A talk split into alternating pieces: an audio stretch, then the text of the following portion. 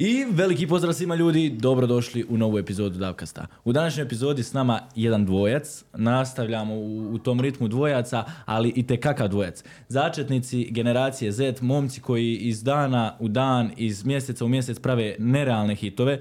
Danas sa mnom u studiju Heni i Popo! Ljubite, brate, nemoj mikrofon, odmah, brate, na inventar udara. Nisam ni uveo emisiju, odmah na inventar udara, brate. Jesmo ga isključili, se čujemo se. Čujemo se. 1, 2, 3, proba. Momci, kako ste mi? Šta ima?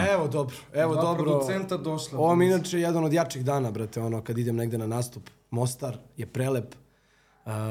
Svašta smo nešto vidjeli, lepo smo hasali, malo brate, smo se ono uspavali sada, ali... Ceo Mostar smo prešli. Vjeruj mi, bit će dobar podcast. Ovo je on pregledao podcast, znaš, ono zna da uvijek pitam onaj kako vam se čini Mostar, pa znaš, ono odgovori da ga ja ne moram trati s tim pitanjima. Prepiši se kad spikaš, brate, moraš u ovo. Nije spikat.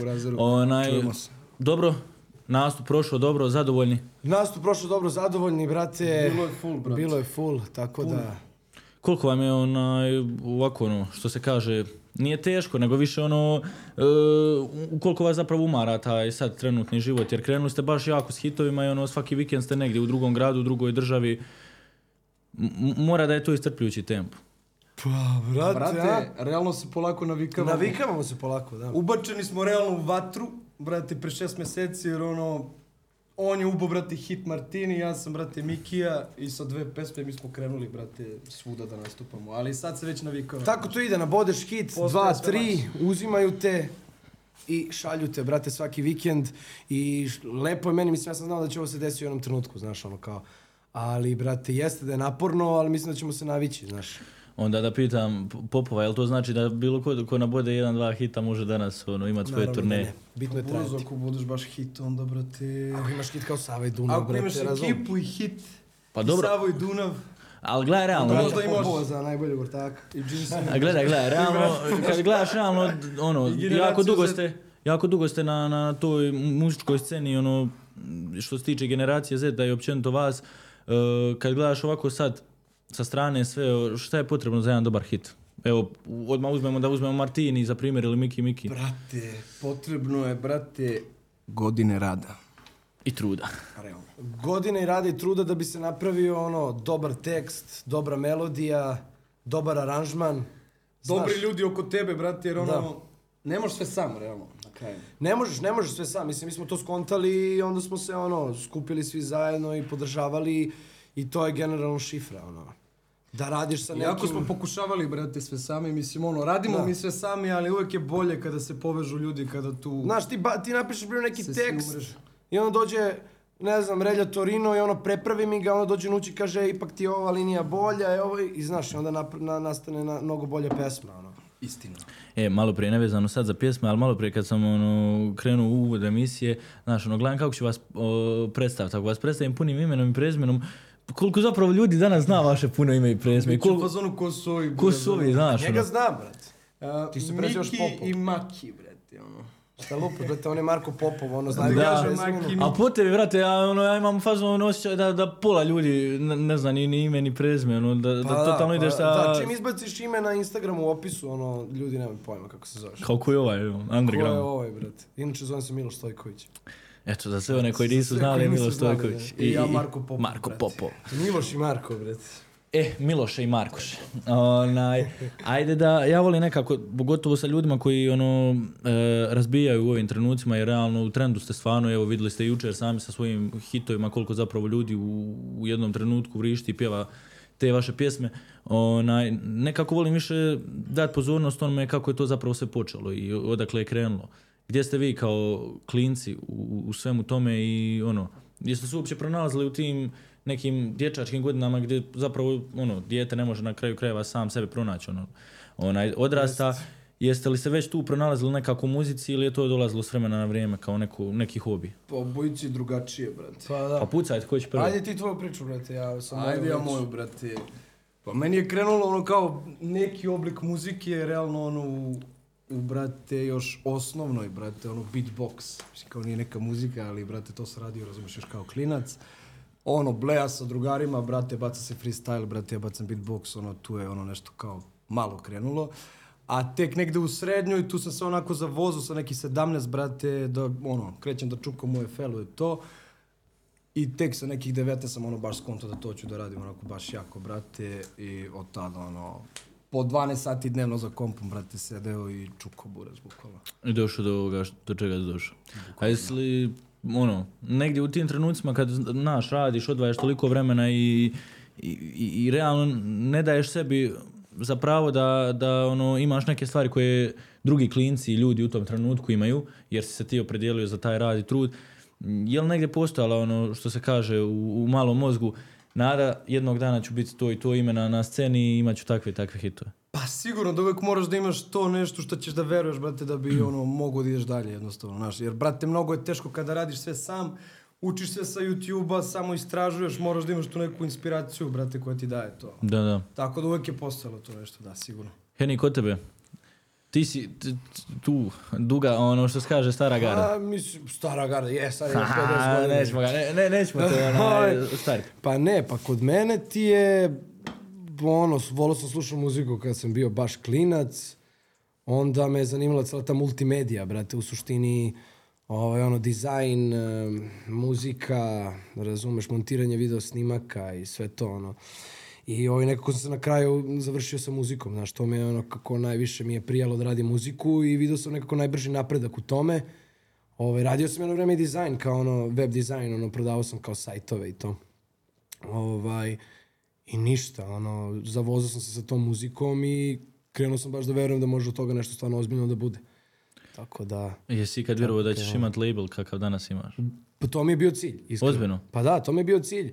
Ali sam shvatio da, pošto znaš ti kad kreneš nešto da radiš, vidiš taj napredak, sve si bolji i bolji, sve su ti ono, sve si u fazonu, brate, mogu ja ovo, razumeš, dobiješ neki gas. I onda kad sam upoznao Relju Torina i Livaju, s kojima sam osnovao Generaciju Z, onda je to krenulo, ono, bukvalno eksplodiralo sve, znaš. Odmah smo našli studio, ušli u studio, odmah je krenula cela priča.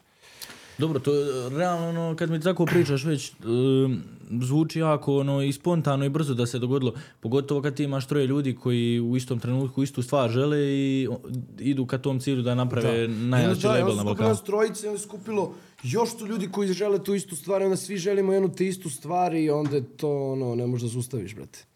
Kad gledaš realno danas na Generaciju Z, to je jedna obitelj koja je jako puno umjetnika i mogu slobodno reći da je trenutno broj jedan što se tiče hitova i muzičara. Jeste, svi su različiti na neki način, svako ima neki svoj fazon, znaš, ne može neko da kaže kao je Generacija Z ima tu vrstu muzike, znaš, ono, ja pevam nešto totalno drugačije, Nuči ima nekog svog izgrađenog lika, razumeš, ne znam, Zera ima neki svoj fazon, Breskvica, Vojaž, svi su nekako svoji, svi se nekako u toj ekipi bore za sebe. Svi smo krenuli tako što je svako, brate, bio najbolji u nečemu, brate, razumeš? Tipa Relja tekst, ja produkcija, ne znam, on pevo najbolje, ono, čisto ono repuje tekst, kapiraš, i uvek smo se dopunjavali, brate. Znaš, ovo je alternativac, ovo je čista komercijala, ono, na primjer, Nuć je čista komercijala bila od početka, ono, Relja je bio taj alternativac i onda se sve to nekako pomešalo. I, brate, sad smo svi komerc, brate. Sad smo svi komerc, brate, na kraju, brate. Šta ćemo? Ne, ja volim komerc, brate, majke mi, ono, šta? Snimamo muziku za široku narodnu masu. Pa dobro, danas je to mainstream kada gledaš, ali... Pa da, mainstream. Bez toga... Ja sam uvijek slušao mainstream, nisam nikad bio neki, ono... Lik koji sluša, ne znam nešto. Ti si mi Popov pričao malo prije. Ja sam slušao tehno, brate. Off podcast i tvojim početcima kao i producenti, kao i na jednu ruku DJ i svašta nešto. Ono, koliko je bio taj period tvojeg života, ono, i neizvjestan i težak i nekako... Pa, brate, znaš kako, ono, sve sam sam uradio, nisam imao nikakvu pomoć od mojih roditelja, jedino što sam imao sam komp, kapiraš, to je ono, jedino što ti je potrebno, realno. Brate, radio sam kao DJ, ono, neko vreme čisto da uzmem neku lovu i, kažem ti, bio sam fokusiran, brate, na... Jesi imao lovu, brate, kao DJ? Pa, brate, jesam, ali ono neku bednu, brate, mislim, sitnu, ono, radio sam po kotićima. Ko sveta naš DJ, ja? Šalim. Nemojte sveta, brate, moj njega. Uglavnom, brate, uzimao sam neku lovu, ali to je sve smešno, ono, brate, ono, 50 evra, brate, na nedelju dana. Ne možeš i preživjeti, bukvalno. Ma ništa, čisto da se kupi neka opremica, ono, da može se nastavi, kapirati. Koliko zapravo, kad već pričaš o tom ulaganju i toj opremi, ono, I ti si, jel Meštini, ti si stavljao čak na storije onaj, kako su zapravo, koja se oprema je koristila u generaciji Z i koristi, i da zapravo, ono, ako ti znaš iskoristiti pravilno, na pravilan način tu opremu, da ti možeš stvarno napraviti ogromne hitove na nečemu, ono, low budget. Ma brate, mi smo snimali bukvalno, znači, sve hitove Vojaži Breskvice smo snimali na Focusrite zvučnoj kartici od 150 evra i mikrofonu koji sam kupio od para što sam uštedao kad sam išao na eskurziju, ono, nisam jeo na eskurziji, razumeš, pare koji su dali Kević, ali sam, ono, kupio sam majk i, brate, sve pesme su snimili na tome. Mi danas imamo taj mikrofon i tu zvučnu karticu, kao, znaš, ono, poenta je samo ti napraviš dobru pesmu. A isproducirane, smiksane i smasterovane su buraz na taskamima nekim gde je pa... A brate, tvoji...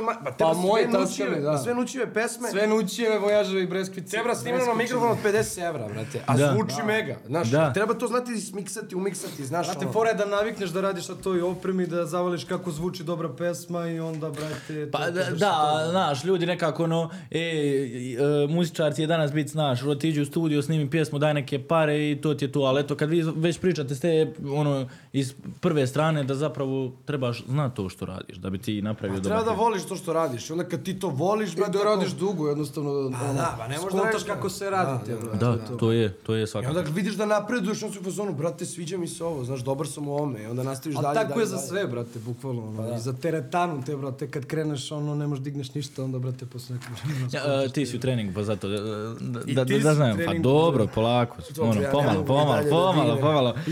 Dišem ja pomalo, brate, ono, ja sam 2 nedelje na treningu. Dižeš zvučne karte, a po studiju. Dižem zvučne kartice i mikrofone, brate, i hitove, brate. Popov, reci mi, onaj, koliko je danas postalo, mogu li to tako nekako reći, mainstream bit muzičar, ono, imam osjećaj pojavom ovih novih društvenih mreža, evo, odmah primjera radi TikToka i svega ostalog, da nekako, ono, pogotovo vi koji sad ste u generaciji Z, ono, imate oko sebe toliko ljudi koji nekako pokušavaju i doći do vašeg vajba koji vi radite. Jer, na primjer, eto, ako sam ja dobro upratio, vi ste među prvima, odnosno prvi koji ste doveli onaj ženski glas, vokal u pozadini pjesama. I onda se to zapravo krenulo i u manje labele, ono, i kopirat, mogu reći. To je zapravo Nuči implementirao, da izbacimo to iz ove nove. Pa da, već smo smorili s tim ženskim vokalima, lepo sam ti rekao da izbacimo. A nije, verujem mi da je gas, verujem mi da je zovu...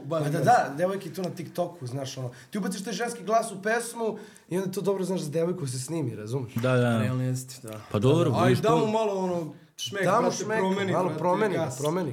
Najbitnije u pesmi, brate, najbitnije u pesmi da se desi neka promena, razumiješ? Kad se desi ta promena, to te zavoza. Da. Slušaš Popove bitove, te, brati, ono, bridge ti je uvek totalno drugačiji nego... Ti voliš, ti bridgeove najbolje radiš. Da. Kad naučiš da udiš refrene, tad ćeš da imaš mega hit. Šalim se, brati. Nisi mi odgovorio na pitanje.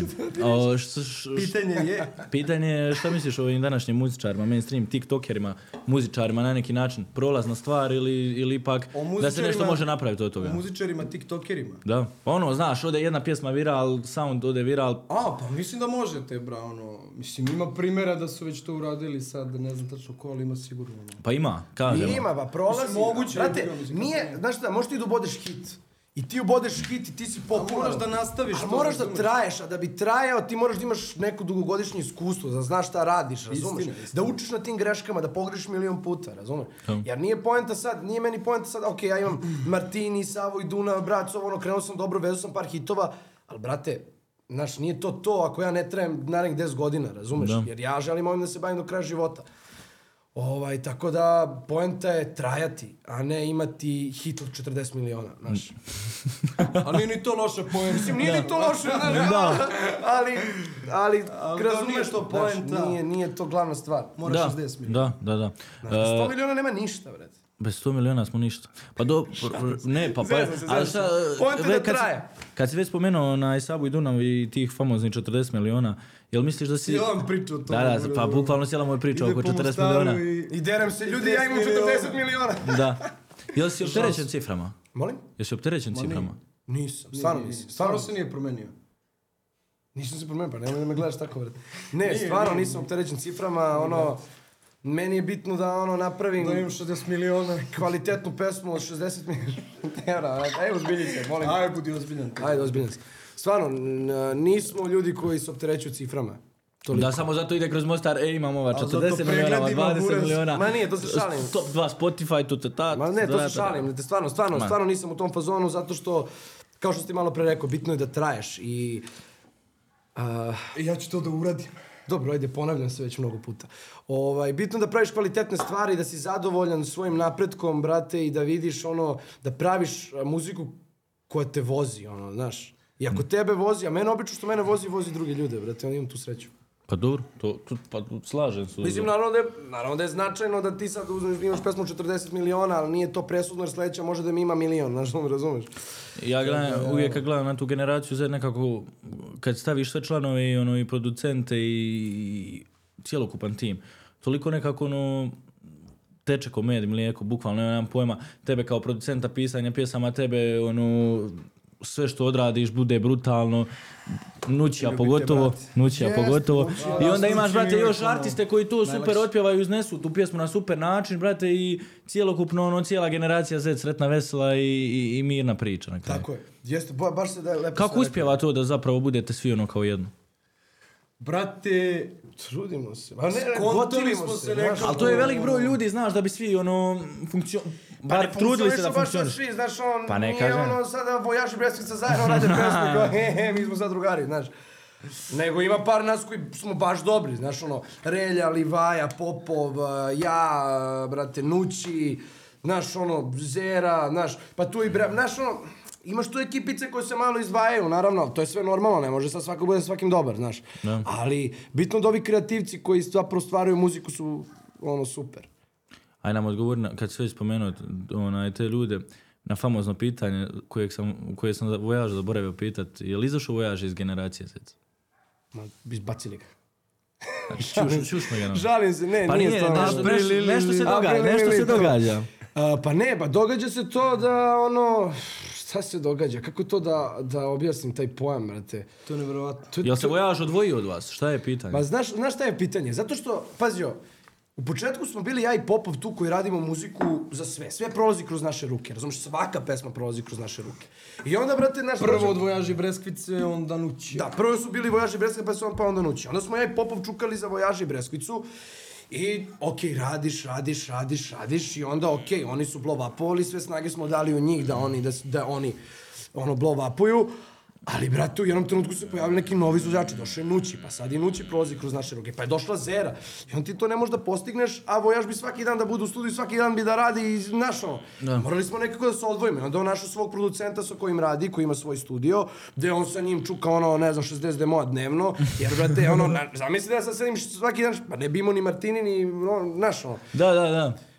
Poenta je da imaš više producenata koji rade za izvođače. Ne može jedan producent ili ja i on da radimo tu sad za sve. Jeste, kad smo ti ja počeli realno ono da budemo izvođači, brate, tu je Jinsen uleteo, brate. Pa da.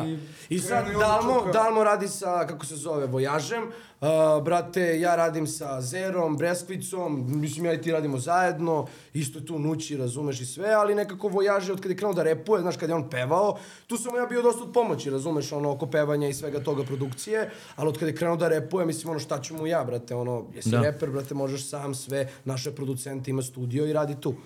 Tako da, to je jedina fora sa Vojažem, znaš, mi smo svi do jaja, mi smo svi dobri, razumeš. Znači, ostali, ono, u dobrim stanosima, družite se. Ma da, naravno, mislim, volimo se prozivamo, evo nekad, ono, baš volim da ga podvodim. Da, i da se peckate vas dvojica, baš. Ma ne, a to je meni simpatično, baš to, ono, to je čisto ono radi fore. Ali sad kad si tu spomenuo, ono, znaš, da su svi oni zapravo prošli kroz vaše ruke, nekako imam ošće da vas dvojica, koliko ste njih dizali, ono, sebe ste zapostavili u nekom, jer, pa ne, nekako imam ošće da ste se baš još više mogli dignuti u... Pa, ja mislim da ne bi, znaš, brate, znaš kako, ja nisam do pre 3 godine nisam ni... Mislio da će ovo da mi se događa, brate, nisam ni znao da ću budem artist. Kažem ti, ja sam krenuo kao IDM producent, mislio sam da će to da mi bude ono, brate, glavna destinacija, razumeš, da budem ono IDM producent samo i to je to. Prešao na trap, brate, krenuo da... Upoznao mene kao narodnjake da raje. Sad sam stigao do narodnjaka, brate, zbog ovog ovde, razumeš? Uskoro Nući, brate, izbacio folk pesmu, zahvaljujući meni, pa ćemo vidjeti. Tako da... Sa Sekom Aleksić. Do pre 3 godine nije se ni znao, brate. Da. Pa dobro, ali kažem... Mi smo učili svi kao ekipa, mi smo i label, znaš, ono, znaš koliko sam ja naučio od Vojaža i Breskvice, znaš, odjednom imaš pored sebe klince koji su najpopularniji. Kako se uopće snašao u tom trenutku, ono znaš, izbaci nam pojma, sa Tanjom Savić hit, izbaci ovo, izbaci ono, onaj, i to je bio baš bum, prasak, ono, odjednom skok generacije Z, svi saznaju u jednom trenutku za vas, znaš, kako ti kao osoba koja je odgovorna za label, za njih sve, se nosiš sa svime tim, jer ti njima trebaš zapravo biti ono... Pa da, mislim, ja sam navikao, mislim, i pre Tanje Savić mi smo dosta sarađivali i sa drugim izvođačima, razumeš, oni su imali hitove i ranije. Da. I, mislim, bilo mi je zadovoljstvo sarađivati sa Tanjom Savić, ali kao nije mi nešto bilo sad kao ja, ne radim sad, znaš, ono, lagan sam, brate, pravim muziku i to je to, znaš, ono. Pravim hit. Drugo, onda tu, brate, dolaze i pare, i firma, i ovo, i ti sve vreme učiš ne samo o tome da budeš ti artist i, znaš, nego, brate, učiš da vodiš neki label. Kapiraš, ja to ne bi naučio da sam odmah blow upao, bio artist, ono, pola stvari koje sad znam ne bih znao, znaš, a meni neko poenta, ja volim muzičku industriju, generalno je show biznis, i gledam da naučim iz svakog dela tog show biznisa po nešto, znaš, da budem svestran. Da. Tako da, mislim, ono, Vojažev uspeh je meni ono kao i moj uspeh, razumeš? Da, dosta se tu naučilo, brate. Znaš koliko se tu naučilo, pa brda. To su pesme koje su i nas na neki način prostavile kao producente u tom momentu, znaš. Ljudi su tu čuli za jel ovo Popo. Da, razumeš, znači to je ogroman plus. Eto, malo prije smo i pričali to, kako se zove, koliko uopće ljudi znaju da ste vi tvorci toliki broj hitova koji su uopće na generaciji Z. Ono, znaju da ste vi potpisani kao 20 tekstova. Jer toliko ste stvari napisali, toliko ono, hitova koji danas ljudi vrište na njih. Jesu li uopće ljudi povezali da vi imate rezultati? Ili ljudi gledaju samo ono, ta izva, to je izvođač. Tipa znaju da je Popov, ali ne znaju ko je Popov. Da, nisu to skoro znali kako izgleda. To je to. Čuli su... Za mene, ali meni su videli, ne znam kako izgleda. Koliko ti je donio na samo marketingu i brandingu na tvoj, što se kaže, uvodna špica ili ovo Popo? Tak. Da, tak. Brda, realno, bez njega, ono, ne bi me ono nikad prepoznali, verovatno, kapiraš. Kako je uopće došlo do tog taga? Kako nastaje takav tag? To je priča, način, ono. Pa evo, čekaj. Svako priča drugačije tu priču. To je, znaš kako, evo, gle, prva pesma moja na Z-u, to je druga pesma na generaciji Z. To je Otrovan od Henija i Vojaža i, brate, trebalo je da izađe bukvalno, ne znam, za mjesec dana i sad ono kao ja producent tek došao tu, kapiraš, treba mi tag i ja kao njemu kažem, ja napraviš mi tag, kao ti si lik koji peva, napravi mi tag, te broj on kao buraz, to ti je rešeno. Imamo mjesec dana lufta, brate, dok ne izađe pesma, on kao to ti je gotovo, ja rekao važi, prolazi ono 15 dana, 20 dana, pitan ga ja, ono, još 7 dana do pesme, bato, kako ide tag, razumeš? On kao, ma, brate, nisam stigao, kao, aj, sad ću ovih dana. Ja rekao, lagano, ono, 2 dana pred pesmu, brate, ide tag. Uf, nisam stigao, brate, do studiju, aj, sad ću uskoro. Dan na izlazak pesme u 6 mora da se šalje na platforme. Ja ga zovem, ono, u 2, tebra, jel, gotov tag. Buraz, evo, sad sam ustao, sad ću do studija, sad ću ti bacim nešto, evo, stižem, trči do studija, stiže, brate. I zove me kroz sat vremena lik i kaže, tebra, a imao sam ja tak, tebra, išao je nešto, ono, duboko, ono, Popov, znaš, ono, najgori, onaj basic tak. I kao on je trebao nešto da otpeva, razumiješ, neku melodiju, nešto, nemam pojma, ni ja, ne znam, ni ono, kao, ajde, i zove me lik poslije sat vremena i kaže, Buraz, ne znam, ništa drugo da kažem, samo to isto, ponavljam u krug. Ja rekao, Buraz, aj, bar neka devojka koja je u studiju, neko ona baci, razumiješ, ženski vokal bolje nego muški. Bila Kobrica tad u studiju. Da. Kobra je bila u studiju i sad ne znam ko je rekao, ja nisam bio tu. Mislim da je bila, brate, čak možda da li Nučijeva ideja ili od Relje Torina, brate. Znam da je neko rekao... Reljina Torina, i smo svi zajedno smo tu blejali kao, brate, je li ovo Popovi? Ne, ja sam čuo, brate, ovako, znači, ona je pokušavala nešto, nije išlo i neko je rekao kao, zamisli kao vidiš Popova preko puta ulici i kao šta kažeš, ona kao, je li ovo Popovi? Moguće. To je, mislim da je Relja, nisi siguran, mislim da je Relja. Bravo, ovo je top priča, brate. I onda mi poslali to, ja bio Gabi, ja slušam, ono... I bio mi čudno, brate, ne znam, javit ću vam sutra, ono, šta susrano, brate, šta je ovo Popov? I on sam ga skonto, bukvalno, i to je to. I tako je rastao tak, a? Pa dobro, ali toliko prepoznatljiva. Pa jes fina priča. Heni mi ispalio. Pa ne, fina priča, ali toliko prepoznatljiva. Neka, dobro je da jeste. Prepoznatljiva, ono, ti, brate, gdje god čuješ, je li ovo Popov, znaš da je generacija Z, znaš da je ono, dobro, ako sam ja dobro upamtio da je većinski dio pjesama Nučija, ono, sve, je li ovo Popov. Pa da, Vojaž Breskvica tu je počelo i onda Nučijevih, ono, 10 za redom. I 10 za redom hitova. Da. Bukvalno. Ide hit za hitom, ja se pitam dokle, a? Bukvalno. Kad smo otvorili studio, brate, Nuči ja, na Dorćolu. Da, znaš što je bila fora, brate? Sa tad, sa Generacijom Z. Mi smo imali jednu garažu, brate. I ta garaža je bila onako, ono, blejali smo svi tu, znaš, prvi studio, društvo ti se tu okupi, svi izvođači tu na jednom mestu, razumeš, ono, garaža mala, baš mala, ono. I nekako smo svi bili nekako alternativci. Mislim, nismo bili alternativci, nego, brate, Relja je tu, brate, ono, snimao neki rap, ovo, ono, ja sam tad ulazio u taj trap, ono, konto sam taj trap, jer do tad nisam slušao trap uopšte, razumeš? I onda nekako je Nuči bio taj jedini lik koji je bio, ono, ljudi bre, ajde da radimo taj komerc, Heni, šta ti je, ti si komerc, ono, razumiješ? Ja kao, brate, znam, ali ajde da pokušamo nešto, ovo, ono. I onda su, brate, Nuči i Popov otvorili, brate, studio i krenuli da rade zapravo pravi oni komerc. 2020. brate, bukvalno kad je krenula korona, da. U februaru, u martu je krenula. Da, Nuči izbacio Bebo, ja sam izbacio Setinu. Ne, pazi, mi smo otvorili studio u februaru. I onda smo do juna, brate, krenuli da štancamo i u junu je bukvalno krenulo ono Bebo, za 2 meseca uđi na va i dalje ono vrum, bibi, lokalo, crno oko, šta već tako. Onaj, šta, pošao sam te pitat, onaj, koja je fora s Nućem i tobom, baš te brkaju s njim, baš ono, znaš. Brkaju nas, brate, do jaja, da. Mislim, brkali su do skoro, brate, verovatno do brade, mislim, nema do čega drugog, ono. Ne znam, kažu da je mnogo ličiš na njega, meni ne ličiš, brate, iskri. Pa dobro, na očale nabiješ. Cvaje, osad nemam cvaje, mora se nabiješ. Nemaš cvaje, mora se nabiješ. Brate, rekli bi Buba Koreli mi došao u podcastu. Buba Koreli između... Sobriješ, a? I, već nikad planirao se obriješ. Nek se on obrije, brate. A znam i da se obriješ? Ja se sve na vreme obrijem. Dobro, ti, na tebe smo navikli. Ne stoj mi, brate. Ti mijenjaš svašta nešto, brate. Ma, brate. Bukvalno, šta god stigneš promijeniš. Onaj, momci, recite mi, faza, ajmo se vratiti, ono, pričamo o toj generaciji Z i svim tim izvođačima koji se nalaze unutar nje, ali priča nije počela odatle, ono. Kako uopće dolazi do ideje osnivanja generacije Z? Gdje se upoznajete zapravo ti, Relja, Livaja i sva ta ekipa koja tu odjednom ulazi u taj krug? Pa da, pričao sam mislim već o tome, ali sad ću ukratko da kažem i ovdje.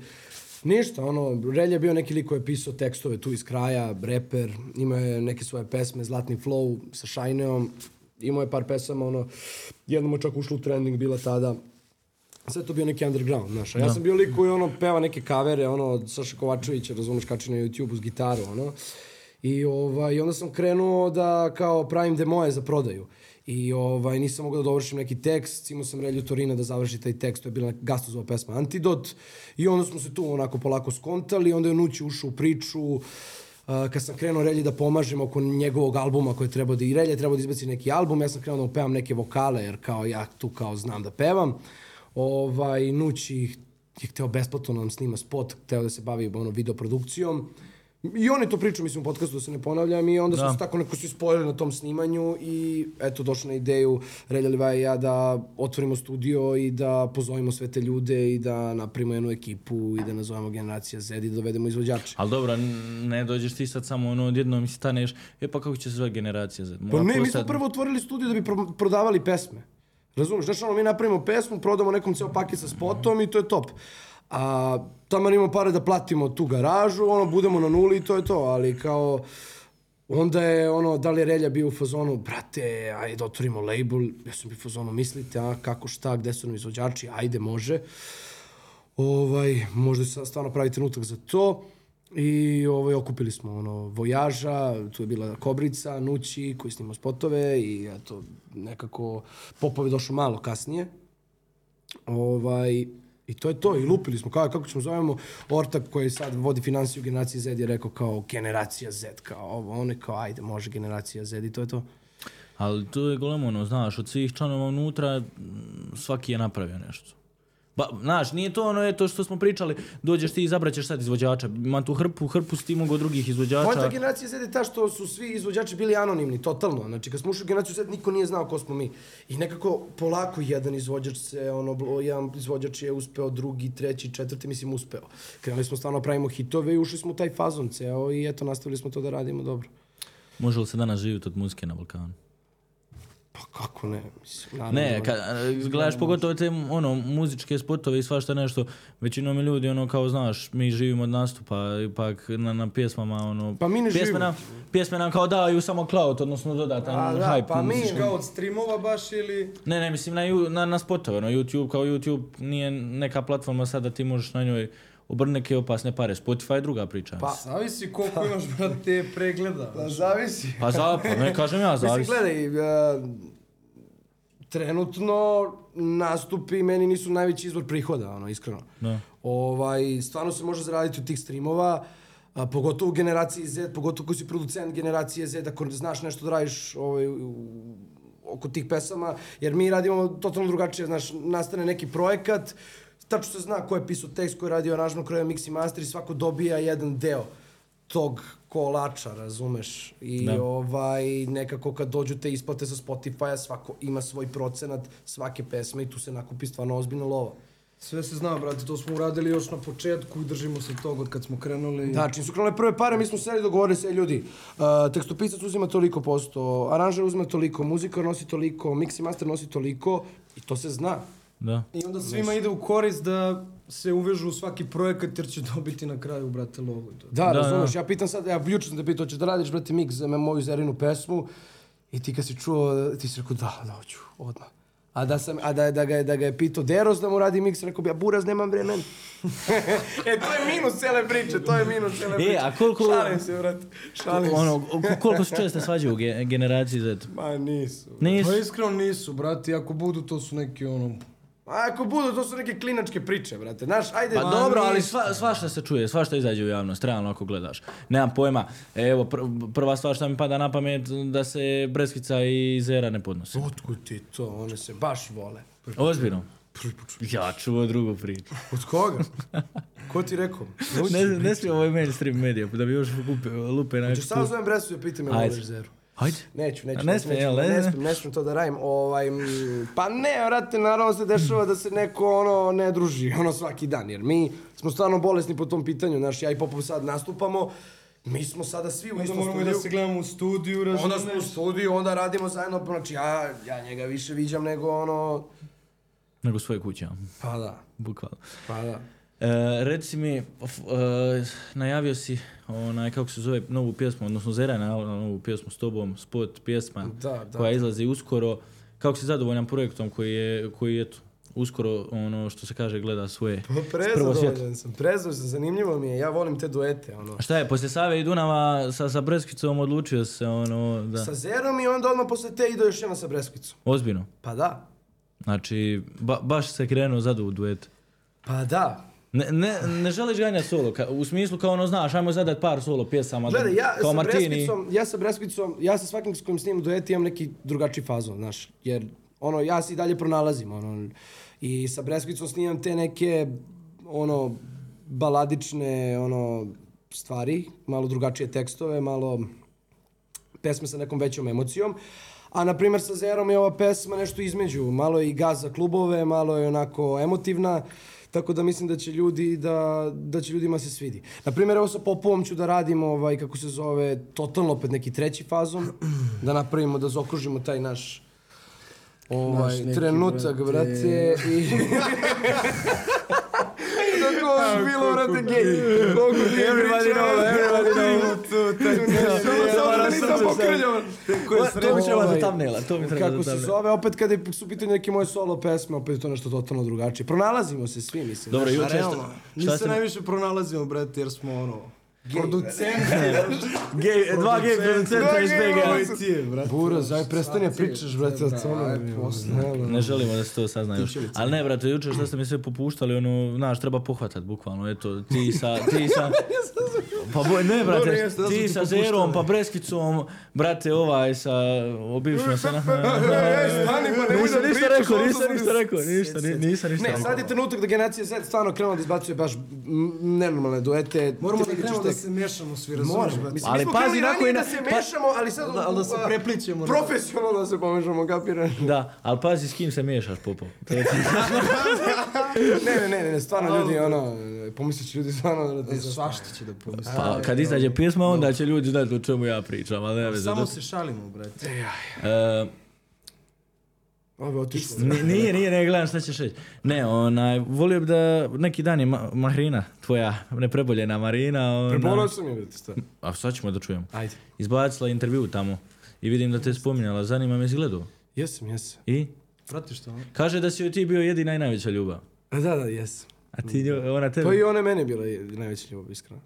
Ali nekako taj, vi kao par i sve to za kolektivno kad gledaš, stvarno je bila jedna lijepa i upotpunjena priča, što se, neću da te znaš, smaram detalje. Mo, brate, znaš brate, lagano, brate, ne moraš se staviti thumbnail, znaš. Da, ne moraš na naslov pucat, da. Znaš šta, pazi sad što ću kažem. Marina, volim te, znaš, on stavi to, Heni, Marina, volim. Ovo je toki cringe, moram popimo, izvini, ovo je baš, molim ti seci ovo, Buraz, molim ti seci ovo. Popi malo vode, te bra. Ne, ozbiljno ti bila, jeli? Ozbiljno ti bila... Pa jeste, mislim, bila mi je stvarno najveća ljubav, znaš, ali kao...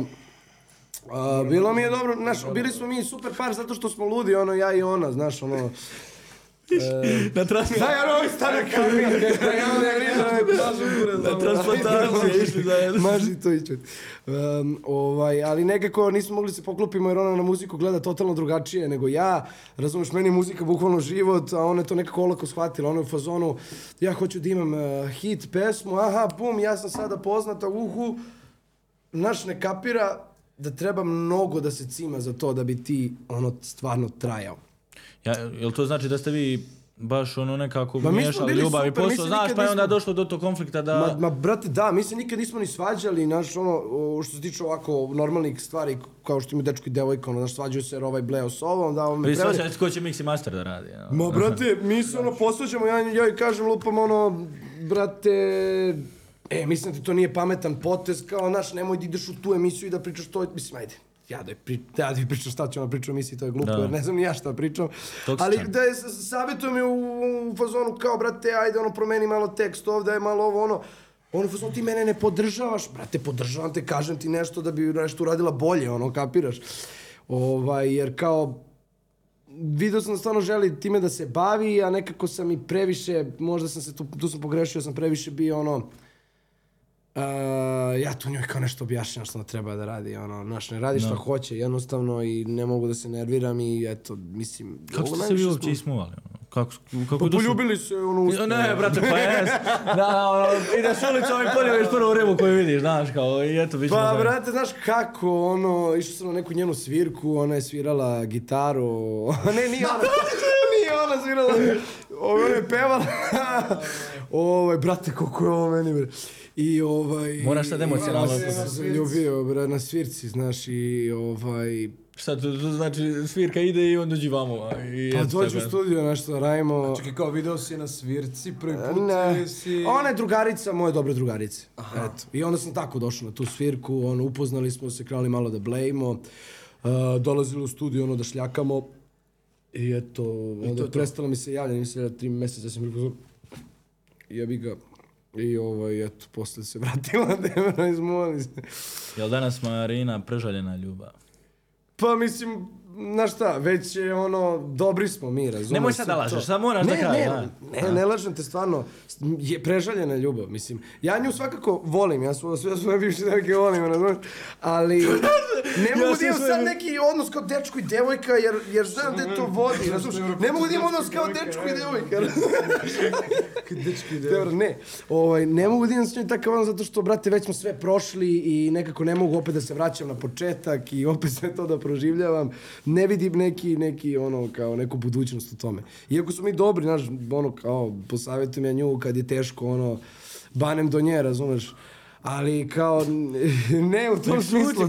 Pa pusti ga da je... A tjera što je vareksi, dobro, ajde. Jel pričaš stvarno glupostivac? Ne pričam. Ne, brate, popi malo vode, ja ti kažem sve da ti pričam. Ajde, neću ja pričam, ajde, Popo, priči ti u svojim vezi. Nema, Popo. Pričam u tvojoj vezi, šta? Nismo rekli da je ovo... Nismo rekli da je ovo Popovu ekskluziva, prvi intervju, bukvalno. Ajde, ja sam dosta pričao, dosta od mene, brate. U životu, a intervju i svašta nešto. Ali ne, ti stvarno ostaješ taj novit lik, realno. Tajnovit? Da. Pa može se reći, brate. Kad gledaš žalno sa pregledima i sa svime ubijaš po pjesmama i hitovi se pjevaju, produciraš najjače pjesme na Balkanu i radiš sa najjačim izvođačima na Balkanu i onda što se tiče tvoje privatne strane života, Sve negdje po strani. Ne zna se ništa. Ako, ne, pa, ali realno, ko je Popov u privatnom životu? Marko, općenito. Marko, brate, lik koji bukvalno radi muziku tebra po ceo dan. A to toliko zvuči to ono to. Jednostavno i klasično. Pa zvuči jednostavno, kao, ali jeste naš, tako tebra, bukvalno jeste tako, znaš. Ja sam kao producent, zaključan se u sobu, ujutru se ustanem jedan, zaključan se u sobu i do navečer radim. Tako mi je bilo od 19. do 22. godine, bukvalno tako. Jel to onda i formula uspjeha? Zaključaj se u sobu i radi što jače može. Pa izgleda, mislim, moja jeste. Pa eto i Nučijeva, evo i Henijeva, očito, jer ono... Pa dobro, nije, brate, Nučijeva nije, brate, on je... Pa Nuči bio neki druga. Lik koji ono, ne, naš, ono, više na terenu, terenac, kapiraš. Da. Artist, piše, brate, imaš artist, imaš producenta, znaš. Od početka teo da bude artist i, brate, samo kad sam ja došao sa mojim idijem zvukom i on, brate, sa svojim tekstovima koje je pisao 10 godina, tu smo se sklopili. Jesi zadovoljan u kojem ti smjeru karijera trenutno? Pa iskreno jesam, brate, ali ono, i dalje, brate, istražujem šta i kako i ono, kako ću deći i to. Pored takvih izvođača istražuješ? Pa moram da istražujem, brate, drugačije kada pa si ti artist. Pa ne, ali ono, imamo već izgrađena ličnost u smislu i muzičkog imena i svih stvari koje radi. Da, s tim što sam počeo da pevam, brate, pre 3 godine, kapiraš? Nisam stao za majk do pre 3 godine i onda moralo je tu dosta da se radi, kapiraš? Sad, jel izlazi prvo pjesma s Henijem ili duet ovaj očekivani? Prvo ide duet, jedan, da. Uskoro ili? Za nekih mjesec dana, otprilike, krajem aprila. Nešto novo što nismo čuli, ne, ja imam osjećaj stvarno da osoba s kojom si radio duet, ono, da će baš biti ono iznenađenje veliko za sve. Pa mislim da hoće, brate, iskreno. Ja volio da je za Henija, najveće iznenađenje ovo. Heni ne voli iznenađenja. Spominjali ste me i taj duet koji snimate i rekli ste da... Smijem se otkriti lokacije, smijem. Smijem da otkrijem lokacije. Što ne, sam bih mojnio, brate. Neću. Neš da otkriješ. Kaže Popo, neću. Ne da Popo da otkrije lokaciju. Ali dobro, opet, brate, trebaš otići tamo i snimiti takav spot i... To je cima je 5 dana. Lokaciju može ovdje neko pre nas snimi i to je to. Da, zapravo. Ne, ali trebaš, brate, otići stvarno 5 dana tamo i snimiti ono spot na drugi kontinent, brate. Pa, što najgore, kad ti otputuješ negdje da snimiš spot, ispadne ti nekako jeftinije, znaš, jer ti kad si ovdje u Beogradu, znaš, ono, prvo ajde poplaćaš sve ljude, onda da iznajmiš dobru kameru, onda da platiš stilistu, da platiš, ono, studio, da platiš ovo, da platiš ono. A na toj lokaciji tamo da idemo, brate, svaki kadar je top, razumeš. I onda ti treba outfit, brate, i to je to, ono. Spremiš outfite ono u Beogradu, opet, brate, pa ekipa, to je ekipa, 2 čoveka, da. Znaš, Andrija radi sa nama spotove, Jaylan snima, povedemo njih 2, Popov, ja i ljude da ble sa nama, ono. Ide tspo, znaš, i ispadne mnogo jeftinije ispadne, znaš, jer, brate, na primjer, neki ljudi nama snimaju, pogotovo Andrija, ono, na procenat, isto, razumeš, i onda... Ti zapravo platiš samo karte, put, razumeš i te stvari, sve središ ostalo u Beogradu i tebi spot ispadne jeftinije, a izgleda mnogo skuplje. Da. Što se tiče spotova, koliko je danas ono...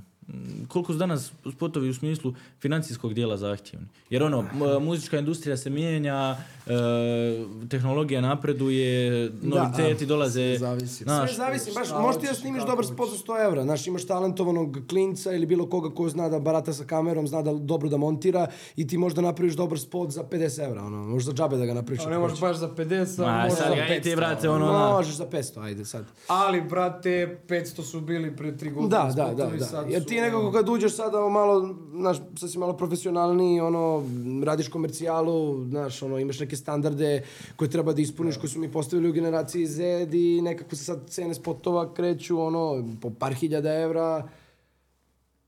Do 40 brojeva. Pa ne znam da se priča o ovakvim stvarima, o parama i to. Pa što ne? Znaš, ono, kao... Pa mogu da idu, brate, baš visoko. Mogu da idu baš visoko što hoćeš, brate. I isplatili se izvođačima? Pa... Kako meni se isplati? Pa nije, zavisi kako kad, mislim. Nekad ti se ne isplati, ali opet nikad se to ne zna. Sad i ono, znaš, ne gleda se sve po YouTube pregledima, Spotify je krenuo drastično da raste. Znaš, neke pesme, ja i Popo imamo 4 miliona na Spotify-u za mama, nemoj pitati, na YouTube-u imamo 8 miliona, znaš. Da. To je... Jel imamo 8, te bra? Imamo 6 možda, imamo možda 6, nebitno. Sad si da proveri. I onda ti zapravo zarađuješ tu i sa Spotify, i s YouTube-a i tako dalje, i nekako kad povučeš računicu, ti si uspeo i ako budeš na nuli. A skoro svaka pesma na generaciji Z, ono, ti stvori profit. 6. Znaš, 2 miliona razlike, a nekad je to bilo ono na YouTube-u imaš ono 20 miliona, na Spotify-u milion, znaš. Mora malo u podcast drame ubaciti, a ti si pravi lik koji će to prokomentarisati. Evo, štitiš li bivšu? Trenutno je to neko drami koja se dogodila neki dan između Galene i nje. Ne bi to komentarisao, stvarno. Pa dobro. Ne bi to komentarisao, mislim, to su njene estradne odluke. A dobro, ali pretpostavljam da ti bude malo naš. Ma ne, krivo mi je što je došlo u takvu situaciju, ali mislim da je moglo to da se izbegne lako, savjetu se meni pre nego što je izbacila tu pesmu da možda, je moglo to mnogo drugačije da se odradi i ja to ne bi tako uradio, ali svakako je, meni glupo sada pričam o tome, ja znam koliko je njoj teško zbog svega toga. Ozbiljna je situacija. Ozbiljna je situacija, ljudi su je baš jako napali, a ja znam koliko je ona emotivna i sve i mislim da je sigurno nije lako i ne bi da komentarišam sad to previše. Da. Neću da izbignem tvoje pitanje na ljubavnom statusu, kad nećeš da otkriješ ove neke druge detalje, gdje si ti na ljubavnom polju? Zauzet, oduzet, između... Pa nisam nigde, Buras, pravo ti kažem. Šta je, nemaš vremena za ljubav? Pa nemam, brate. Bukvalno sad... Pišeš ljubavne pjesme... Gledaj. Trenutno... Ovo piše ljubavne pesme. Pišem, brate. Piše. Mama, nemoj piti. Ne. Mama, nemoj. Samo ću spili šta smo rivali. Kako ljubav, bravo, mami. Mami nije rekla. Ne, stvarno, brate, sad me nekako prioriteti su mi na nekim drugim stvarima, razumiješ, A prodaju se komercijali, ali... Da. A pa dobro, šta? Nismo, mi smo, brate, ja sam oduvijek bio komercijalni, smo svi prodali, brate. Ali ti to toliko otvoreno kažeš, ja sam oduvijek bio komercijalni. Brate, ali ja to slušam, brate, ja kad sam radio IDM, brate, ja sam bio komercijalni. Ali neće komercijala čitav život da traje. Ali ljudi ne kapiraju, komercijala je komercijala, ali oni odmah misle to je nešto loše, to je nešto za seljake, ma to niko ne sluša. Ne, to je samo muzika. Muzika za široke narodne mase i to uopšte nije lako napraviti, treba biti jako ozbiljan umetnik da ti napraviš pesmu za široke narodne mase i da je svako razume. Razumeš, to je poenta svega, da može da se slušaju svi. A koja je poenta da ja radim neku muziku da se samo meni dopadne, brate, i Popovu, razumeš ono. Mene to ne ispunjava, iskreno. Ja iskreno volim da slušam pesme kojima mogu da se poistovetim. Razumeš? Tako da, to je poenta komercijala, sa sto više ljudi poistoveti sa nekom emocijom. Dobro, danas ljudi opet, vraćam se na tu temu gdje god prođeš, evo, ispod podcasta, a ne sad uživo da pričaš s ljudima, znaš, te komercijale danas i taj neki novi zvuk koji, evo, i vi kao label Generacije Z pokušavate dovesti, koji prednjačite u tome, su ljudima cajke, odnosno neki nedefinisani zvuk koji, eto, samo prolazi Balkanu. To je zato što, na primjer, ljudi kažu cajke, sve to okej, zato što imaš muziku za klub. Razumeš? I ljudi vole da slušaju muziku da bi se zabavili. To su najgledanije pesme, ali ne mora da znači da je komercijala pesma da se spominje, ne znam, neka psovka, neke ružne reči, neko vređanje i tako dalje, neka droga. Razumeš? Ne mora to da bude uopšte tako. Mislim, to smo dokazali sa pesmom Sava i Dunav. To je samo jednostavno, treba da imaš lepu, jednostavnu melodiju koja ti prenosi neku emociju, da imaš jedan lep, normalan tekst i da nešto što bi neki reper rekao u 200 rečenica ti kažeš u jednoj dobroj rečenici. I to ne može svako da napravi, znaš. I ljudima nedostaju, mislim iskreno da ljudima nedostaju te ljubavne pesme, jer, brate, sve je postalo nekako gas, klub, znaš, nema što drugo da slušaš. Mislim, mi na Generaciji Z smo naravno uticali da to tako bude, jer, okej, ljudi vole da slušaju gas, to je sada in, ali nekako smo, eto, zapostavili te neke, malo drugačije pesme, pa sam ja sad u fazonu poslije vreme, daj da pokušam da dovedem nešto malo drugačije, znaš, da vratimo te neke, tu neku komercijalu koja je, drugačija. Dobro, Popov, s tvoje strane, koliko zapravo to na jednog muzičara, znaš, evo, pretpostavljam da se nekad sigurno u životu dogodila situacija da, znaš, imaš pjesme koje izbacuješ, komercijalne su na takav kakav način i onda imaš ljude koji ti dođu i kažu, brate, ti samo nešto tamo, znaš, neku cajku, odnosno neki splet riječi puštaš koji neka dječurlja sluša i tako nazivaju zapravo publiku. Pretpostavljam da to jednog umjetnika, izvođača, artista, kako god želiš to da staviš, vrijeđa, naravno, na njegov trud koji radi zapravo. Pa sigurno, da. Mislim, vređa te, bravo. Pa, mislim, nas ne vređa, brate, mene ne vređa ništa, mislim, ja... Ali kao, ne obaziramo se realno toliko na... Pa dobro, pa to je realno... Pa, mislim, a generalno klinci slušaju muziku, znaš, evo, ja sad gledam... Čale i Keva imaju 53 godine, oni ne slušaju više muziku, razumeš? Kad su bili mladi slušali su, sad više ne slušaju, nekako imaju neka druga interesovanja. I generalno i mladi izlaze u klubove, mladi slušaju tu muziku, mi dobijamo preglede od mladih, znaš. Tako da... Uraz, radimo šta nas vozi. Da, uraz, bukvalno. Da. Imate li vremena od posla, od svega što vam se događa u životu, odmorit, ono, znaš? Pa nemamo vremena. Znaš, šta to, ono, otići negdje, otputovat, uživat sa svojim voljenima i družit se, ili je to, ono, usput, ako stigneš posao i to je to? Pa eto, sklopimo ga da bude i posao i, brate, bleja, ono, odmah. Evo, ovako, sad, dok sam u Mostaru. Pa da. U Mostaru, da, isto, ono... Jeste, nego. Znaš, ono... Takav je posao da mi 24 sata razmišljamo o tome, čak i kad odmaramo, naš, ja sam u mislima u tome, znaš. Jedno te to zapravo zamara. Ti kad pogledaš koliko ja dnevno sedim za kompom, u posljednje vreme ne toliko. Smo dovoljili Jinsena, pa njega stavim da radi. Njega koristimo kao naš. Šalim se, ne. Ti stalno razmišljaš o tim pesmama. Znaš, ja sad dođem u Beograd, imam utorak, sreda, četvrtak. Već ponedjeljak se odmaram od vikenda, utorak, sreda, četvrtak. U četvrtak već moram ranije se pakujem, sutra ujutru idem na nastup. Znači imam 3 dana. Da, mi dođe Breskvica da napravim pesmu, dođe Zera da napravim pesmu, da napravim sebi pesmu, da završim moj projekat sa Popovom, da se dogovorim, brate, s Andrijom za spot, da razmišljam malo o svom imidžu, da odem ovde, da odem onde, ono, da se ošišam, brate, ne mogu. I na sve to da istreniraš, da zablejiš. I još moram da treniram, razumeš, da. Sve što si imao ranije nedelju dana, sada imaš, brate, 5 dana to da urađeš. Ali dobro, to je, ali gledaj, to je opet život koji ste vi sami tražili, znaš. Da, normalno, mislim, ne možemo da se žalimo. Nas to vozi, brate, da. Znaš, neko bi dao sve da može na 10 minuta živi takav život. Jeste, nego samo jedini, nije problem, nego kao malo drugačiji nego drugim artistima, to što smo mi, brate, i producenti. I onda umjesto da u BG-u samo gledamo naše pesme, gledamo i tuđe pesme i... Meni je to cool, znaš, ja volim kad se uradi neka pesma i izbaci lupom Zera, ima hit, znaš, koliko sam ja ono u fazonu, znaš, ono, znači mi taj deo muzike, rekao sam ti malo pre, ja, ono, volim ceo taj biznis, brate, hoću budem i producent, hoću i da, ono, izbacujem pesme, da budem artist, hoću da imam i najjači label. Da, previše stvari u jednom, znaš... Hoću da skontam sve to, sve me to loži, razumiješ? Da, sad morate birati šta bi radio ostali, producenti ili artisti? Pa radimo na tome, brate, da se izgradimo kao artisti.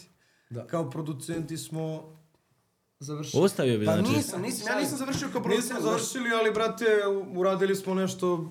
Ja imam opet osjećaj da bi on žalio, znaš, u smislu... Pa ne, pa naravno, pa mislim... Ne možemo to da izbacimo iz sebe nikad. Pa ne to, nego meni je posao takav da ja moram da ono šljakam sada za ljudi iz Generacije Z. Pa planiraš to malo, ono, raspored da, znaš, da dođeš na tu poziciju kao i vlasnik labela i, znaš, da ti imaš ono svoju... Ja želim graditi malo svoj imidž, svoj brand, sebe kao Henija. Ne, naravno, i to ljudi razumeju, naravno da je to tako, ali nekako, znaš, ono... Nije meni toliko sada naporno, naš... Postala mi je već rutina, nekako. Postala mi je već rutina i imam vremena generalno i sebi da napravim neke pesme. Sam krenuo sebi više sada pravim i onda de moje koje imam, ono, čuje Zera, čuje Breskvica, svidim se i onda ja njima dam u suštini moju pesmu, ono, kapiraš? Ili sedemo se u studio pa imamo session pa radimo zajedno, mislim. Jeste naporno, ali, znaš, ko drugi to da radi, ono, kao, ako neću ja. Ili Popov, ili, znaš, šta, kome da dam da on pravi sad te... Jer to je taj specifičan zvuk. Ono, ne bi moglo da funkcioniše bez... Ne kažem da, kao, ja nisam sad zamenjiv, razumeš, nego jednostavno se kontamo mi, brate, međusobno navikli smo. Da, ja, kad već imaš ubačenu šemu, ono, znaš... Da, ja sam navikao na Popovom mix, znaš, sad je Zera i Breskvica, one su navikli da snimaju, da ih ja snimam, da snimaju sa onom muziku, da im ja pevam linije pevanja, razumeš? Imamo tu sreću što je došao Jinsen koji je, ono, mega talentovan producent, lik šuri, bukvalno, kako radi, imamo tu sreću što nemam dosta pomogu i što su artisti krenuli da mu veruju i onda ja ne moram da budem uvijek u studiju kad je Jinsen tu, jer, znaš, dobio je... Znaš, verujemo ljudi, tako da treba nam još jedno, 2, 3 takva producenta da bi se nastavili se širimo i da bi imali više vremena za sebe kao artisti ili naš... Producenti, javljajte se. Vidiš da se čitav život u Generaciji Z, odnosno kao label, ili bi jednog trenutka se, znaš, otišao i odvojio u neke druge stvari. Ostao artist, naravno, ne kažem ja, ali odvojio se neke druge stvari. Pretpostavljam, nosi ogroman stres i, znaš, neka će da sad možda, znaš. Znaš kako, ba, mislim, ne gleda me toliko sad u budućnost.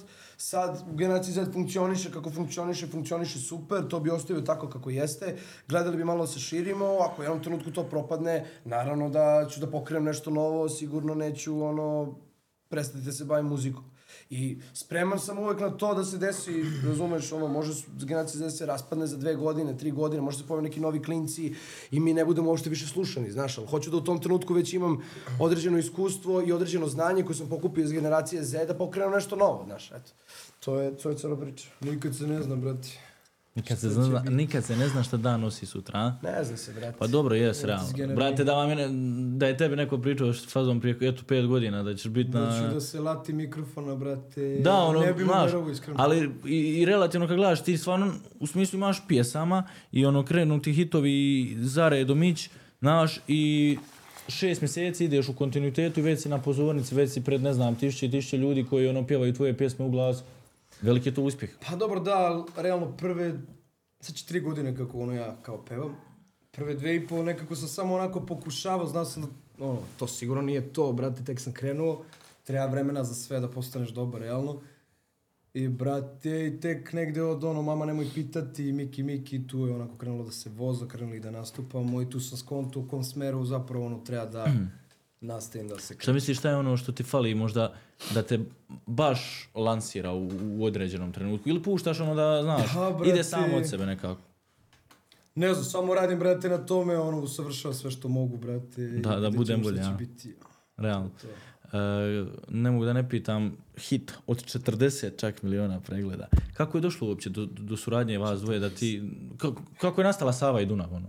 Je li to trebala možda biti pjesma za nekog drugog ili baš ti rekao ono napisana? Ne, pravio sam ja pesmu bukvalno no, za sebe i Breskvica se dopala i bilo fuzonu ja snimao duet, ja sam bio fuzonu ajde, vidjet ćemo, pošto ja u tom trenutku nekako nisam se osjetio da sam dovoljno jak artist da bi snimio sa njom iskreno duet. Hteo sam da ono kao snimim duet sa njom, onda kad se ja izgradim, kad budem bio, eto, toliko da kažem poznat koliko je ona, znaš, da ne bude iskorišćen sad njen hype. Ali ono, njoj se baš dopala ta pesma. Ja sam ono pre toga 3 mjeseca slušao ono Zonu Zamfirovu gledao, razumeš, i ono muziku iz filma. I istripovo se i eto, bacio sam te linije pevanja, iščukao sam aranžman. I to u suštini to, ona je upala na pesmu, onda sam razmišljao da li to treba izbaciti ili ne, znaš, jer veliki je rizik, pesma je ono totalno balada. I sad u moru tih gas pesama koje dobro prolaze, ti treba da izbaciš nešto totalno drugačije. Ali ispostavilo se na kraju da je to... hit. Jesu uopće, ono, jeste li imali predrikciju da može otići ovako daleko? Ne, I realno, eto to kad si pomenuo balada i ono, znaš, treba tu baladu smjestiti u klub. I onda kad vidiš da ta balada bolje u klubu prolazi čak nego neki, ono, znaš, te pjesme koje ono baš uvoze imaju taj neki ritam. Pa ne znam sad, iskreno ja sam nov u svemu ovome što se tiče kao tog artist momenta, tih klubova i tako dalje. Tako da ne znam šta bih ti rekao, ono, znam da samo pesma predobro prolazi, evo, snimili smo još jednu sličnu kao nastavak Save i Dunava, da kažemo, koji su tu jako kvalitetna pesma, vidjet ćemo da li će ljudi zavoleti tu pesmu kao što su Savo i Dunav i da li će proći u klubu, sad, ne znam, ljudi jednostavno, znaš, kada je nešto hit, toliki hit, ono, pevaće se da god, ono, nebitno da li je, mislim, klub ili šta god. Meni je drago što ova pesma se možda, ono, sluša, ono, i po kafanama, znaš, pevaju svirači i tako dalje, što je, ono, dobar znak da će pesma da traje. Znaš, ako se pušte na tim svirkama, ako ljudi sviraju, znaš, obično takve pesme traju najduže. Tako da mi je to drago zbog toga. E sad kad spominješ i te balade i pjesme, ono, i kafane i svašta nešto, baš vas dvojicu da odmah tu spomenem, rijetki ste od likova koji, ono, znaš, solo, u smislu na suho znate pjevati. Tebe sam slušao, ono, brate, znaš, nije ono, dođeš i nabrajaš samo na playback, nego stvarno znaš pjevati. Pa, mislim... Jer ima stvarno artista koji ono nekako, pa ne želim sad nikog tu uvrijediti i da bude ono kao da ja stavljam među vatru, ali što neki ljudi nazivaju USB pjevač, znaš, ono, stavit ću USB, brat. Da, pa mislim USB pjevač. Ja sam baš redak, realno. Šta si baš? Redak, što se tiče pevanja. Pa dobro, da. Nije u fazonu, nije to pevanje više toliko bitno. Mnogo ljudi zna da peva i među 100.000 ljudi jedna je zvezda, ono, razumeš. Biš tu do nekih drugih stvari, ali eto, ja nisam kao klinac znao nešto predobro pevam. Ok, išao sam na hor, ono, znaš, ono, muzičkom sam lepo pevao, brate, ali kao, samo sam eto kopirao artiste koje sam volao da slušam, hteo sam zvučim kao oni i onda sam vremenom bukvalno naučio da pevam. Ne kažem da sam ja sad neki pevač koji treba sad, znaš, ono, ne znam... Brate, to je njegov put, realno, 10 godina si, brate. Pa da, da. Ja da, mora doći taj jedan, ovo, moment. Pošto sam ja, brate, producirao 10 godina tako, ono, deceniju pevao. Tako je, znaš, pevanje se nauči. Jeste sam imao neki talenat, znaš, ali kao, nisam ja znao toliko dobro da radim. Ja sad mnogo bolje pevam nego, na primjer, pre 5 godina. Da. Znaš, jer radiš, slušaš to nove svaki dan i navikneš se i nekako ti to postane ono. Ja sam, brate, kao što si ti rekao, pre 3 godine ono stao za mikrofon i sam pevao nikad, brate, tako da ne mogu ja... Znaš ti koliko on bolje peva nego pre 3 godine, brate? Ti zvučiš nerealno. Dobro, ja sam možda napredovao dosta brže jer sam producent i onda sam sebe snimam, sam sebe peglam, sve ono, kapiraš, konta brže. Šta možemo očekivati od Henija, Popova, budućnosti kao artista, a i općenito od Generacije Z, ono? Evo, nemam pojma, nedavno, osim što iznenadite hitom, ono, za hitom, bukvalno iznenadite i novim artistima, ono, stvarno ne živite na staroj slavi, nego baš guraš, ono, jedan po jedan da sve ide u, ono, po loju. Pa, mislim, šta se očekuje od Zeda, mislim, ne znam šta da očekujem, ono, priča sve vreme raste i ne znam kada će biti kraj, ono. Meni nekako, ja bih volio da svaki izvođač Generacije Z, ono, dostigne neki svoj maksimum ovde na Balkanu. Eto, mislim, većina je to i uradila u suštini, tako da cilj je proširiti, ono, izvođače, dovesti nove producente, raditi malo više na znaš, da proširiš brend i, znaš, ono, možda ubaciš neku, možda odradimo neku emisiju, neki podcast, ovo baš što ti radiš, možda malo drugačijeg tipa. To što se tiče kao Generacije Z, znaš, a sad izaći dosta dueta, radimo sad dosta dueta, znači spajamo se sa ljudima koji su van Generacije Z-a i mi sami između sebe krećemo, snimamo duete, mislim da je to ono... Da, se međusobno podržati. Ta neka novina, razumeš, koja će se desiti, a ovo nadalje nemam pojma, znaš, to je već prevelika budućnost. A šta ga bi se u jednom trenutku dogodilo da možda članovi Generacije Z krenu napuštati istu? Pa ništa. Krenu da napuštaju Zed. Pa ništa, onda ću ja da napustim. Pa teško da možeš se... Ali zamisli se, zamisli, može doći neki konflikt. Ništa njih ne drži sad ovde, pa kao, znaš, kao pa sad mora da napusti. Pa dobro, drži ih, gledaj, drži ih realno na neki način ime u smislu, dobro, oni su sami za sebe brend, odnosno izvođači, ali opet, brate, Generacija Z je Generacija Z. Znaš, ono, znaju se da pod tim krovom nastupaju, da su tu... Tako je. Pa ja ne znam šta treba se desiti da se raspada. A to je fora, brate, što smo mi svi krenuli kao drugari, brate, i dostigli smo nešto i nikome nije sad u... Meni nije nekaj pameti, znaš, kao, osvađam se kao sa Popom, ja sad kao ne pričam s njim, kao, znaš, ja tebe sad ne govorim. Ja ne mogu to da nekako... Bukvalno to ne gledamo kao opciju, brate. A vas dvojica planirate li u smislu što se tiče i nastupa i izvođenja pjesama nekako su u jednom periodu krenut odvajat ili nastavit kao dvojac da radi? Pa sigurno, brate, u nekom periodu, brate. On radi realno dosta drugačiju muziku od mene i od njega. On više peva, ja više, ono, pevušim, repujem. Da, ja ću bukvalno promenim cijel fazon, ono, posle leta, znaš, mislim, i dalje mi možemo da napravimo, ono, zajedničku pesmu, da to zvuči stvarno dobro, znaš, imam ja i brže pesme, ima i on, znaš, možemo se spojimo. Ali kao posle leta ja gledam da totalno promenim ovaj fazon koji sam radio do sada, da pokušam što totalno novo, vozim neke druge stvari, tako da eto vidjet ćemo, ono. Sva što se može očekivati. Da, pa mi smo zasebno 2 artista. Da. Mnogo nam je lakše na početku. Ali ono, kontam da možda nećete nastavi kao dvojac, znaš, ono, da se zna Heni i Popov, jer prepoznatljivi ste, ono, Heni i Popov. I zasebno ste vi poznati kao brand, odnosno kao muzičari, ali opet, znaš, kad je dvojac, ono. Nekako, dvije glavi su jače od jedne. U isto vreme smo krenuli da izbacujemo kao gledane pesme i onda je menadžering uzas pojavnost. Da, i on je izbacivo dugo, brate, pesme i ja, ali to nije bilo to i onda baš se pogodilo da u isto vreme nam izgrme 2 i to je to. Da, i mnogo nam je lakše ovako, znaš, ti krećeš sada u ceo taj neki novi svet sa nastupima i tako dalje. Mnogo mi je lakše da idem s Popom, ono nije sad tamo samo. Da. To je. Mnogo lakše. Mnogo i zanimljivije, brate.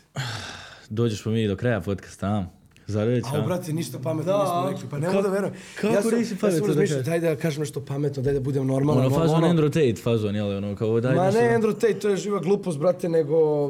Šta je živa glupost? Sad kad se vrati na temu fakulteta i... Ba da, zato što su klinci sad u fazonu, znaš, svi su u fazonu, treba završiti fakultet, to samo treba imaš za sebe.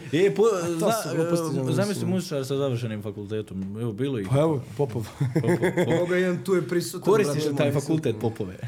Gdje koristim, druže, ono, završio sam ga čisto ono da ga završim. Čisto, zbog čega, znaš ti zbog čega si ga završio? Pa iskreno, zato što, brate, zbog mojih, eto, realno zbog mojih. Učini, brate, to... Nije, treba završiti, svako treba da završi fakultet, znaš, jer to na neki način, znaš, naučite nekim drugim stvarima, ne samo ono... Brate, ja sam znao da nema ništa od toga, ali kao, ajde, ga završi kad sam već upisao. Pa naravno, naravno. Ali dobro, gledaj, znaš, ti da sad ne upišeš fakultet i te stvari, brate, rizik je... Ti, ne znam, i svi, većina drugih izvođača iz generacije Z, to je općenito ljudi koji nekako okrenu se tom riziku, znaš, nisu, ne mogu oni znati šta će se dogoditi. On može radit, gurat, nastavit dalje, ali ne moraju se kockice posložiti u njegovu korist. Ma naravno, ali ja gledam to na drugačiji način, ali ljudi treba završiti fakultet da bi ono kao shvatili kako je to ono biti nekad teško, ono moraš da naučiš taj ispit, moraš da se organizuješ, moraš da razumeš, ono naučiš da živiš u ovom sistemu jednostavno. Zbog toga ono treba završiti fakultet, znaš, čime ćeš da se baviš. Ma, polako, završit ću ja svoj fakultet. Završit fakultet. I za kraj da prokomentarišemo izlazak Andrew Tate-a iz zatvora. To smo jučer komentarisali. Pa šta kažem, izašao čovjek iz zatvora. Drago, ja sam vidio da te drago. Izašao, brate, i vidio sam nečin storiju da je Matrix film izašao taj dan. Da, to si mi pokazao, brate, kakva stvar je. 31.3. bukvalno. Ljudi, stvarno mi je drago što ste došli. Šta, nećemo još da pričamo? Pa nećemo više. Daj pitam još nešto pametno da kažem. 2+2.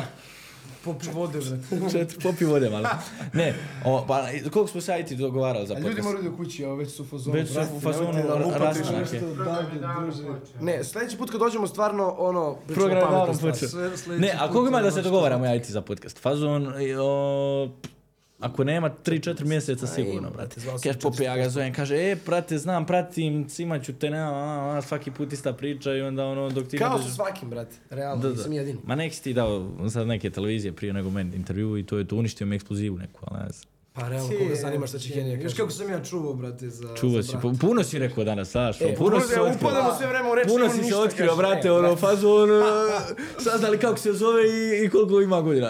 Marko Popov završio fakultet u Beogradu i... Idem faks, brate. Radio IDM kada je bio mlad, to je sve. Jednostavan lik. I od mene smo saznali u ovom podcastu da, ono, kao, sam prebolao Marinu, eto. Prebolio sam Marinu i Vojaž nije izašao iz generacije. I Vojaž nije izašao. To sve stavljamo naslov. Ne, stvarno mi je drago što ste došli, ispoštovali priču. Ti si nas ispoštovali, znaš kako je bilo lepo. Meni je bilo stvarno super i družiti se i snimat s vama i nadam se da ćete još puno hitova praviti, još puno nastupa i u Mostaru, a i u drugim i državama i gradovima. Tako da ono, želim vam svu sreću moguću ovog svijeta, brate. Hvala puno također, brate, ono, jako mlad si napravio sve ovo, stvarno respekt, radiš jako profesionalno, jako si nas lepo ugostio. I stvarno mi je drago da postoje tako mladi ljudi kao naš koji rade. Hvala ti, brate, puno mi znači. Ljubite, brate, stvarno ljubite. Stvarno hvala vam na svemu. To bilo to, ljudi, od ove epizode. Želim se zahvaliti našim sponzorima, hotelu Mepas i Urbanu, koji uvijek ugoste naše goste na najbolji mogući način. Red Bull koji tu je uvijek, vidite, popijemo sve. Kent, to ćemo Mission brand promoviramo. Do iduće epizode, do idućeg podcasta, veliki pozdrav i čao. Subscribeujte se još malo i 50.000, ajde.